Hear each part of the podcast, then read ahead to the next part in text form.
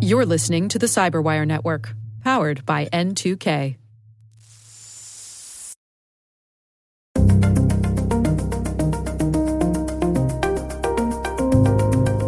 Build trust with your colleagues. Don't blindly go out and test them or give them a list of don'ts. Build a relationship with them. Hello, everyone, and welcome to the CyberWire's Hacking Humans podcast, where each week we look behind the social engineering scams, the phishing schemes, and criminal exploits that are making headlines and taking a heavy toll on organizations around the world. I'm Dave Bittner from the CyberWire, and joining me is Joe Kerrigan from the Johns Hopkins University Information Security Institute. Hello, Joe. Hi, Dave. We got some good stories to share this week, and later in the show, Carole Theriault returns. She's got a conversation with Javvad Malik from KnowBe4. They're going to be talking about bad security training. All right, Joe, uh, let's go ahead and jump right into our stories this week. Uh, I'll kick things off for us. I have a story from Wired, uh, and it's titled Deepfakes Are Now Making Business Pitches. Uh, what? yeah, yeah. So, um, an article by Tom Simonite. So, we're familiar with deepfakes. Been out for a couple, well, a couple years now, I suppose, where. Yes uh, folks can take uh, existing footage of someone and they can manipulate that footage to make it appear as though that person is saying something different than what they had originally said. Some of these can even generate new content. Right, right. And that's what we're getting at here. Uh, of course, uh, started out uh, as many of these things in technology do where people were applying it to pornography, mm-hmm. know, applying celebrity faces to pornographic uh, scenes, and so on and so forth. Right. Uh, well, in this case, uh, there is a company who is named uh, Synthesia, and they are offering a product of taking uh, deepfake technology and using it for business cases.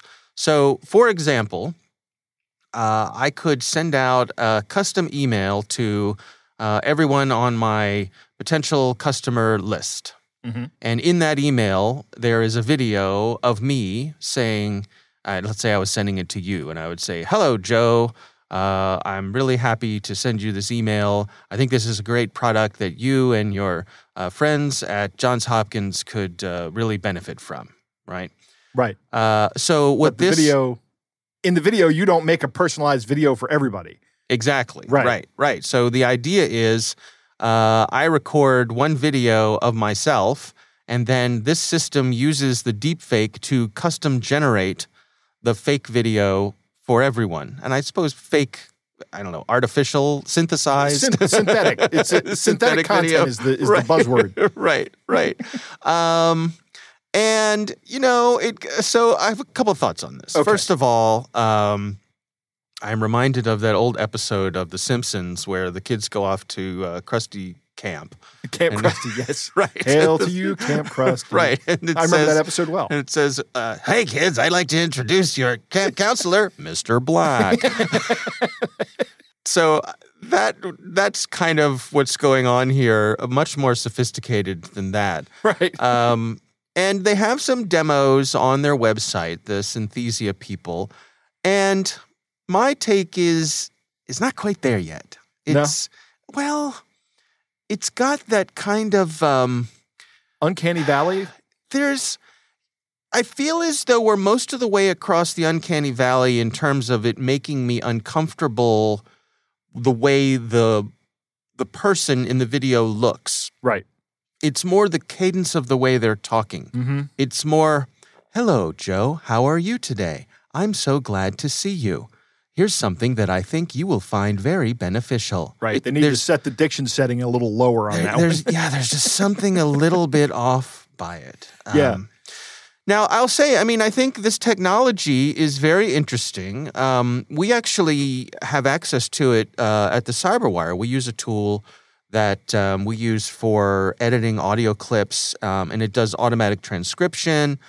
And it has a function where I can go in and read a script, a, a predetermined script, mm-hmm. and based on that script, the system analyzes my voice and then can synthesize my voice with a high degree of accuracy. Right. And what's useful for that is let's say I'm reading a daily news report for the Cyberwire, and if I misspeak, if I say the wrong word, uh, it means my editors don't have to come back to me and say, hey, Dave, you knucklehead, you said this word wrong. Right. They could put the correct word in. Using AI. Using AI, it'll substitute that word in my own voice.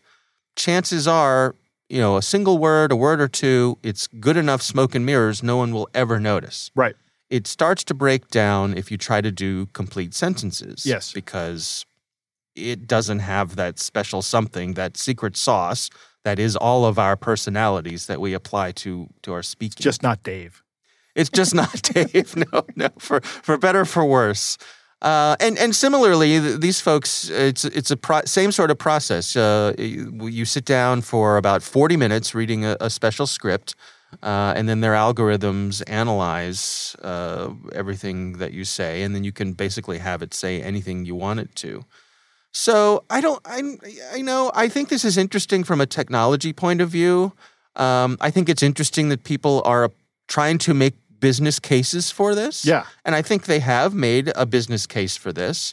I don't know that it's something I would sign up for because my take is it's not quite there yet. Right. I think I think at this point it's something where you could get attention, you could get people to listen to your message just because it's a little bit different. It's a novelty. Yeah. Right. Exactly. It's a novelty. That's I, it. I see this quickly becoming something that we we are irritated that at least I'm irritated with. Oh, here's another deep fake that Well, Joe, let's be fair. You have a low threshold for irritation. Yes, I do. Agreed. Agreed. Yeah. Yeah. I think you're right. I think you're right. Why would this irritate you specifically? Uh, mainly because just marketing irritates me to begin with. Yeah. Um, you know, I get I get tons of marketing emails every day, Right. and uh, to the person who put me on the PR Newswire mailing list, thank you very much. uh, I don't know who did that, but I can't stand. I get like eight of those every single day. Uh huh. Um, and for some reason, I have a, I have a disdain for it. I have, and and there are people I know, people whose names I see repeatedly in my inbox that I have resolved to never do business with Uh, because of the number of emails they send me. It just bugs me. Mm-hmm. And I know that sounds petty and irritate and and maybe a little uh, grumpy old man about about things, but it just. Uh, I don't know, and I, and this I can see this doing the same thing. Hello, Joe. Mm-hmm. I would like to talk to you about my product, and mm-hmm. you know, it, mm, Yeah. Well, I think that's part of the equation here too. Yeah. Is yeah, as a marketer, that's a line you have to balance. You- Right. You have to walk that line between reaching out to people frequently and effectively, but uh, annoying them right. uh, on the other side of that. Yeah, I'm So- all I'm all about advertising. I, I I'm- I'm not anti-advertising. I, I but I think I am anti-marketing. I, maybe you know you know it, there's a difference, right? Yeah. Like sending me unsolicited emails. It bothers me. Of course, I, I've said this before. Email's terrible. Anybody can send you anything, right. um, and if you don't have security or or protections in place, that includes malicious actors. If you go out and set up a mail server to receive mail, anybody can put something into it, and that Mhm. that's a holdover from the 60s, the Mhm. 1960s. That's that's how old email is. Yeah. Is it the 60s? Maybe the 70s. I don't know. Really long time ago Right. in terms of the internet. Um, but it, yeah. but I digress. Uh, Yeah. And I mean, this is interesting. I think this is a really, really cool use of the technology, and and I don't doubt that that this company will do well because I Mhm. think that I think that other marketer people who people who are in marketing are going to think this is cool, this is new, this is interesting. I can reach a, a large audience with uh, with personalized messaging, Yeah. and maybe that has value. Yeah. I think it's also interesting that how readily this is available now. Yeah, It's not exotic. You know, you No. can go out and buy it and it's affordable and there are many applications for it. And I think as it continues to develop and and um if these you know, I could see this becoming something that can be done in real time. Mhm. So your your website chatbot uh, customer service rep isn't just going to be a text robot. It could be a face Yeah, staring that- back at you. that would be a good use of this, though. Mm, That I would not object to. really? Um, yeah, Uh, it, if you could do AI tech support like this, Mm-hmm. uh, at least tier one tech support, Mm, right? I don't know that I'd object to that as Hmm, much. You know, like if I could get if somebody a lot of these computers have webcams now, right? Or Yep. they're built in. My computer at home, I actually have to plug a webcam into it Yeah. because it's one I built and deliberately omitted a webcam. Uh-huh. Um, but uh, again, I I digress. but Huh. you know, if you're on if you're on a tech support issue, like let's say you're having problems with uh, your internet service provider, and instead of getting the annoying chatbot that, that walks you through things, you get a face um, of somebody who has licensed their image and their Mhm. voice, Mhm. and this image and voice walks you through tier one tech support and then says, okay, I can't solve your problem, or maybe it does solve your problem, but I, I can't solve it. Let's pa- pass you on to tier two, which is an actual person. Mm-hmm. That would be a great use for this technology. Mm-hmm. Mm-hmm. Yeah, yeah. It's interesting. Certainly more to come. Mhm. Uh, but I think also just we need to be mindful of it that more to come. Right. Yeah. for, for better for worse. All right, we'll have a link to that in the show notes. Again, it's uh, from the folks over at Wired, and uh, the article is titled "Deep Fakes Are Now Making Business Pitches. That's my story this week. Joe, what do you have for us? Dave, last uh, last month, actually two months ago, as this podcast drops in July, Proofpoint released their State of the Phish report, Mm. and we haven't talked about it in this show yet. We've been a Mhm. little remiss. um, this is a good report. It- they do this annually. Yep. This year, the data comes from two surveys. One, which was a survey of 3,500 working adults in seven countries. Mhm. Another survey that was 600 IT professionals in the same seven countries. Hmm. They also used their own data from 60 million simulated phishing attacks Hmm. and 15 million emails that were reported via their platform. Huh. So they have a lot of data to go through in this Right. and to draw from, including those two surveys, which they go out and they uh, gather the information themselves. They actually contracted with a third party. Uh huh. Um, across the seven countries, 57% of organizations experienced a successful phishing attack. Hmm. So that, that means that a phishing attack came in and somebody took action on that phishing attack that they shouldn't have taken. Right. And of those who suffered the successful phishing attack, 60% of them lost data. Wow. 52% of them had accounts compromised. 47% had a ransomware infection Yikes. of some kind. 29% had a malware infection, some other malware that wasn't ransomware. Yep. And 18% had experienced direct financial loss, like through wire transfer fraud or something Mm, like that. mhm, Now, mhm. there's a lot of overlap in that number, right? Those numbers. So some of these companies experienced multiple types of these events, right. right? So it, it, it's even possible that one of these companies experience all of these things, which would be a bad day at that company. Yeah. A bad day at any company Right. right? Uh, so I feel for these guys. There's also significant regional differences in this data as well. Hmm. Uh, for example, 69% of Spanish participants from people from Spain reported experiencing data loss versus only 47% of Australian uh, respondents. Huh. I thought that was interesting. Yeah. Spear phishing and whaling attacks uh, versus business email compromise attacks. Spear phishing and whaling, they have in one category Mhm. uh, and then business email compromise they have in another category. They're about the same at uh, at 66 and, and 65 percent. okay. I think these numbers are low. Hmm. Because what they're asking is they're saying some these in this survey they asked people and this was their response. 65 percent said, "Oh yes, we have been hit by a business email compromise attempt or a uh, spear phishing or whaling attack." I think that there are companies out there that don't know they're being targeted by these. Mm. I think that a significant portion of that 35% is is actually attacked.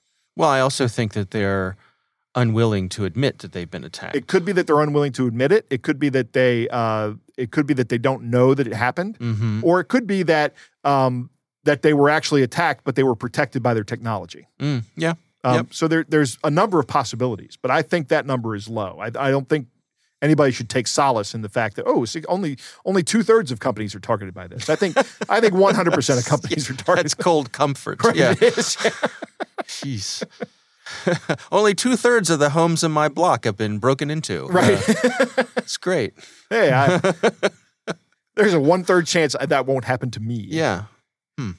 Here's something interesting: attacks over over social media. Sixty-one percent of the companies reported experiencing attacks over social media. What does that mean? What's a what's this attack over social media? That Like- just means the vector of attack is is happens uh, via social media. So Okay. it could be over Facebook, it could be over LinkedIn gotcha. or Twitter. Somebody could uh, click on a link that's malicious or be sent an attachment that's uh, not bona fide. I see. The same with smishing. I hate that term, by the way, smishing. That's just sending people text messages. Right. Uh, 61% uh, were targeted by that. Phone scams and vishing, Uh-huh. another term I hate. Uh, but uh, it, 54% of these companies reported being targeted by phone scams. People okay. calling in trying to get information or, or trying to get people to do things. Uh, this is interesting, Dave. Malicious USB drops. Take a guess at what was reported as people, what percentage of businesses reported being attacked by a malicious USB drop? oh my goodness. I mean, that seems so old school to me. Like obvious. Right? Uh oh, I'm gonna say ten percent. 54%. Holy smokes! That- really? yeah, that surprised me. That surprised me for a couple of reasons. One, it, it is an old school attack, Yeah. like you say, but that means somebody had to go to these organizations and drop USB. This is an expensive attack, speaking Right. relative to a phishing attack. A Right. phishing attack is almost free. This requires time and money to go and do. I'm imagining, you know how when uh, they go like uh, around, you know, where you and I live in the wintertime, we get snow sometimes, and they have those trucks that go around spreading salt. Mm-hmm. Yes. and they have like a, a motorized spreader on the back that just just sprays salt all over the road in You're the just parking lot. envisioning that with USB sticks. Yeah, exactly. Somebody just cruising around parking lots, spraying USBs Right. all over the place.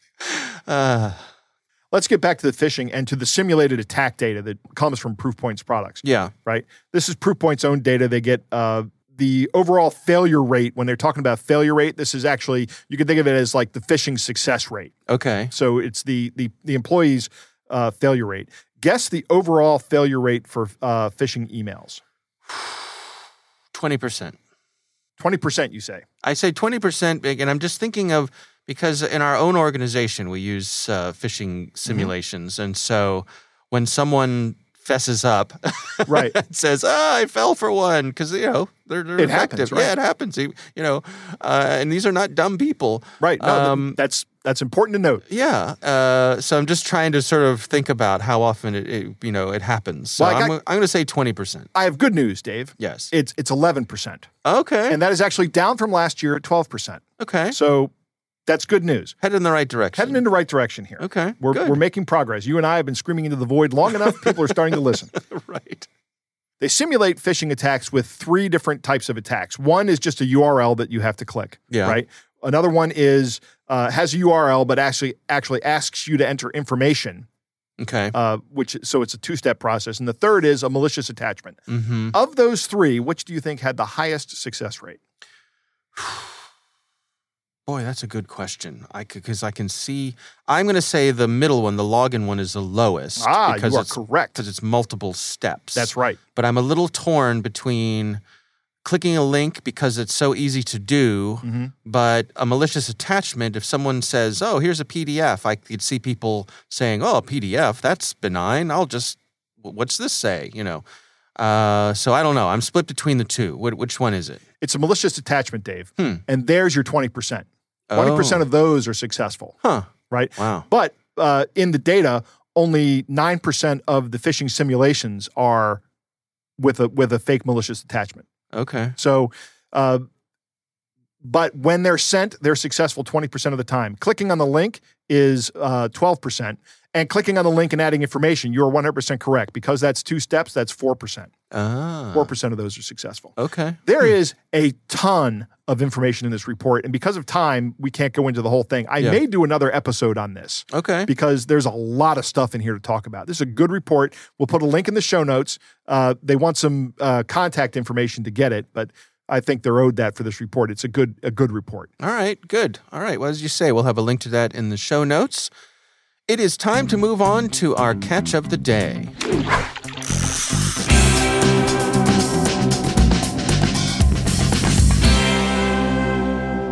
Dave, our catch of the day comes from a listener named Henning who writes, Hello, I love your podcast. A friend of mine got a PGP verified message on Discord with mountains of indisputable proof, and he sends screenshots. Dave, I think this is the first time we've had a, um a Discord catch of the day. I think that's right. Uh, before we begin this, I, I want to say that I, I should explain what a carder is because this is a, a an email alleging to be, or a message, not an email, but a Discord message alleging to be from a carder. And in uh, in black markets on the on the dark web or even on the open web, a carder is someone who deals in stolen credit card numbers. So they they uh, they have either breached them themselves uh, or they've collected them from other people who breach them, and then they're out there bro- uh, brokering these deals. So, Dave, why don't you uh, read to us this Discord message that this guy received? All right, it goes like this. I'm a carder and reputable darknet vendor. Very high rep on Empire and DNM. PGP verified. This is your only invitation. Truly research this offer. It'll change your life. Online carding is when you buy hacked fish credit card details for 10 to $20 via auto shops. JStash, FishUp, Yale Lodge, etc., and use it to place big orders on web stores like Amazon, Best Buy, etc. what I do is simple. I provide a mentorship where I will one on one walk you through making thousands per week via defrauding Amazon. This is 100% digital. What I'm about to show you will be heavily substantiated with mountains of indisputable proof. Legit over 1600 plus positive rep on Empire, Omnition. Teaching carding since 2017, students follow guidelines when vouching that provide absolute proof that their success is real and current. All students make over $3,500 per week from this, some nearing $6,000. Safety. Any associated risk of being caught will be methodically eliminated through proper digital OPSEC procedures. These will be explained in detail, as many people hold a false narrative that anything online can or will be traced back to you. Well, that's the end of the conversation. Then th- this guy goes on to uh, post a bunch of links and videos uh, to convince the person to click on some of them or maybe to join. Th- I don't know what the end game here is. Uh, maybe the links are malicious. I, I, certainly wouldn't click on any link that anybody sent me with this kind of thing in Discord. Uh, right. it could also be that this guy is just another scammer uh, who's trying to trying to get people to uh, you know pay him for allegedly teaching them how to be a carder Right. Uh, there, when you're doing this kind of criminal activity, there is no way to totally eliminate the risk. You are taking a risk. Right. uh, it reminds me of you know those things you used to see in the back of magazines and comic books that Right. said you know send twenty nine ninety five Right. for this plan on how to make money through mail order. Right. It's like put an ad in the back of a comic book that charges people Right, twenty nine ninety five. exactly. yeah, yeah.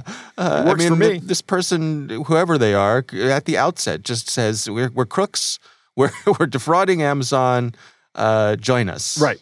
Profit. Yep. Mm, wow. So I thought this was a great one. It's thank you for sending it to us, Henning.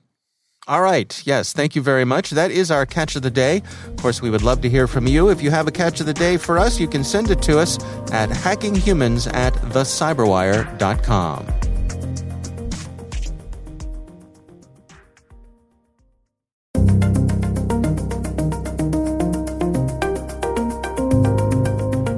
All right, Joe, it is always a pleasure when Carole Theriault joins us on our show. She always brings us interesting interviews with interesting people, and today is no exception. Uh, she recently spoke with Javvad Malik from KnowBe4, and uh, they came at this from an interesting perspective. They're sharing thoughts on bad security training.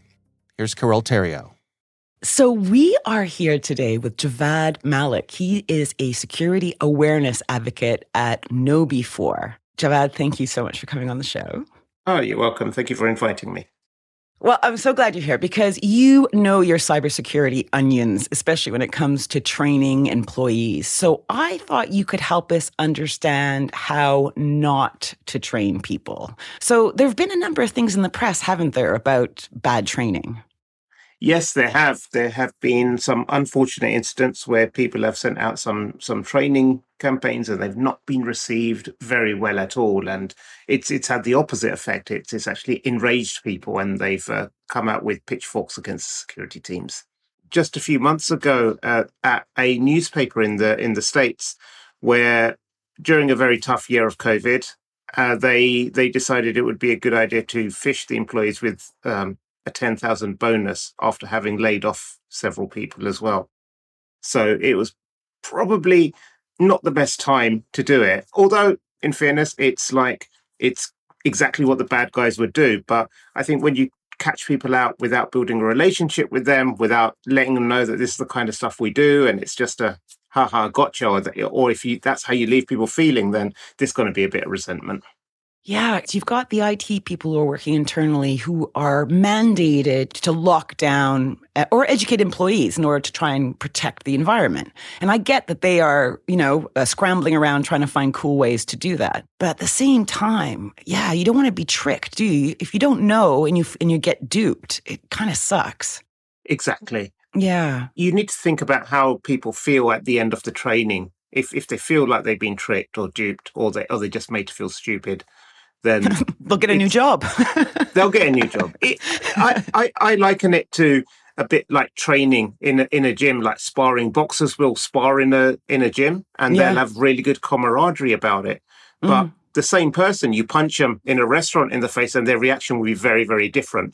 So create that safe environment where they're accepting of that. Okay, so maybe you can share with us, I don't know, three top things that you should never ever do during a cybersecurity training because some people out there don't have the resources to go third party and they're trying to do it on their own and maybe we can provide them a bit of guidance on what to avoid. Okay. So three top tips and it's really difficult to distill it into three, but I'll try my best. You can go to four or five if you want. No, no, I'll, I'll, I'll stick to three. Number one, most important thing uh, is if you're the security team, build trust with your colleagues. Don't blindly go out and test them or give them a list of don'ts. Build a relationship with them. If if their first interactions with you when they join the organization are um, are, are, negative, or the only time they see or hear from you is when you tell them no, don't go ahead with that, or you've done something stupid, uh, they're not going to react well to anything, no matter how well intended it may be. Okay, good point. Mm. The second thing, and I'm happy to see it's it's reduced a bit over the years, but it still happens enough to be mention is don't name and shame people or make them feel like they've done something wrong if they make a mistake. We we need to mm. recognize mm. that security isn't these people's day jobs. They don't do it day in, day out. They might get an email and they might click on the link. They might tell someone their credentials over the phone. They might do a whole bunch of things.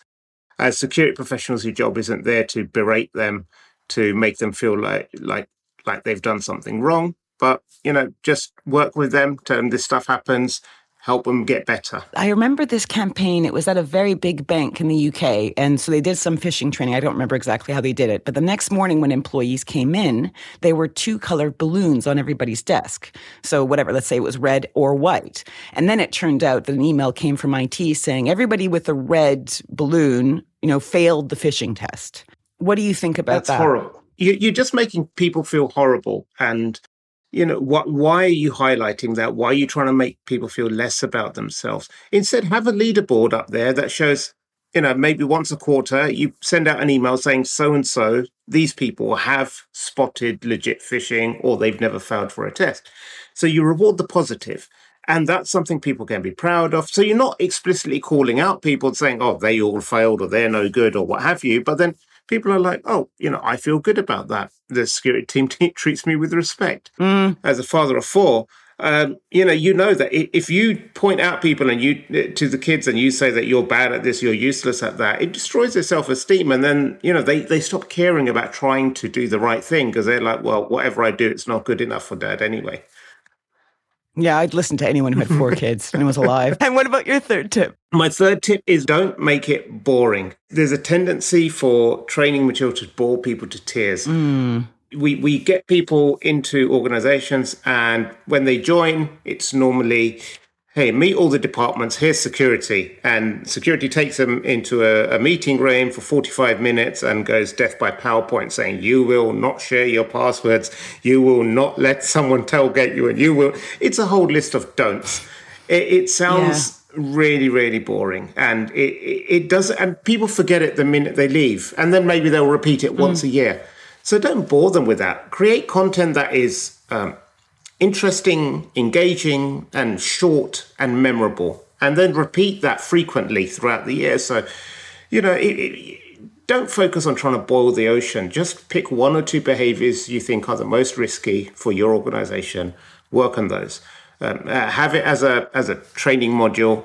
Have it as a, a poster, have it as um, something that appears on your screensaver or your mouse mat, whatever it might be, uh, and, and, just like make it short and fun and repeatable, and those messages will sink in. Think of it a bit like a marketing campaign as opposed to a education campaign.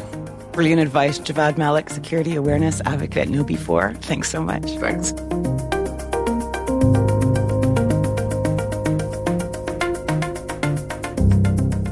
All right, uh, Joe, what do you think? Dave, I have a saying. yes. Anything that can be done can be done poorly. Ah. it's are you are you a, an uh, object uh, lesson in that? Or are you a? is no, this a story, I have object lessons from my career. A hard learned uh, th- yeah. part of your life. yeah, yeah. I'll tell you, Dave. When I'm in a job interview and somebody says, "Tell me about a project that went terribly, terribly wrong," yeah, I have a story for that. Okay. Right. How much time do we have? No, it's uh, I can't tell that story now. Maybe maybe some other time. I mean, in the interview, you say to the person, right, how, much how much time, time do, do you oh, okay, have? Yes. yes. it's a very funny story. It's a great. All right. It's awesome. Training with a phish about a bonus after laying people off is something that the bad guys would do. Yeah. Uh, Javvad is 100% correct about that. But there are some things that we as good guys should just let bad guys do and not try to emulate it right? Right. I've thought about this a lot. You know, there there are all kinds of things that these guys do. There are things that we should not do. There are lines that we should not cross on the good good guy side of the house. right, right. Right. It's like burning somebody's house down to convince them that they should have had sprinklers. Right. So, exactly. you know, I, I, was thinking about this, and it yeah. reminds me of an episode of SpongeBob SquarePants. Okay. Uh, which which is one of the best cartoons ever. Yeah. Uh, there's one where he becomes a hall monitor, and then he becomes really. Uh, overtly security conscious.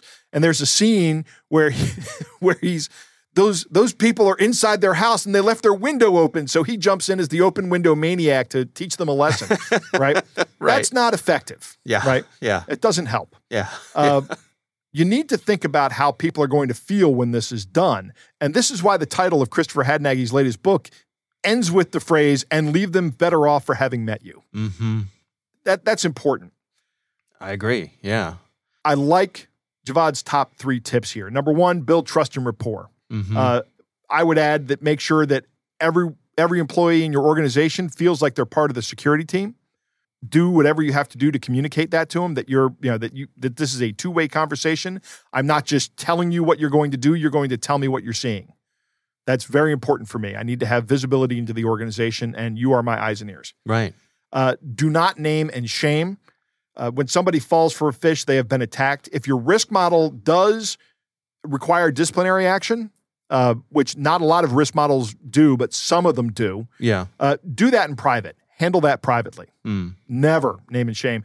This story that Carole told about the bank with the with the balloons mm-hmm. that did not leave people feeling better. Yeah, I mean, even if you pass that phish test, the fact that that your peers were all shamed publicly that way and and Javvad says that's horrible. I agree 100%. That's that's horrible implementation of this. Yeah.